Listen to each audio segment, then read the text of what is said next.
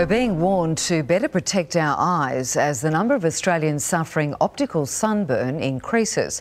One in three of us has UV eye damage, with children often most at risk, and it's entirely preventable.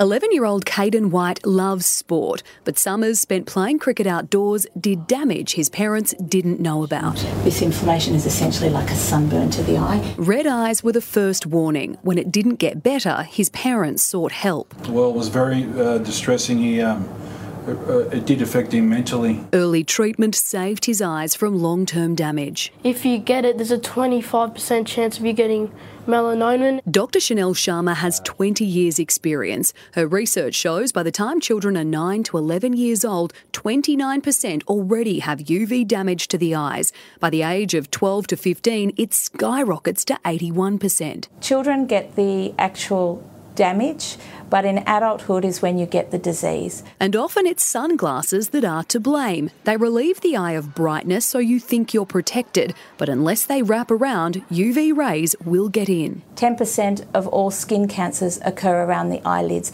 where you can't put sunblock on. Parents should look for UV 400 lenses with a wraparound frame design, polarised lenses, and a back surface coating.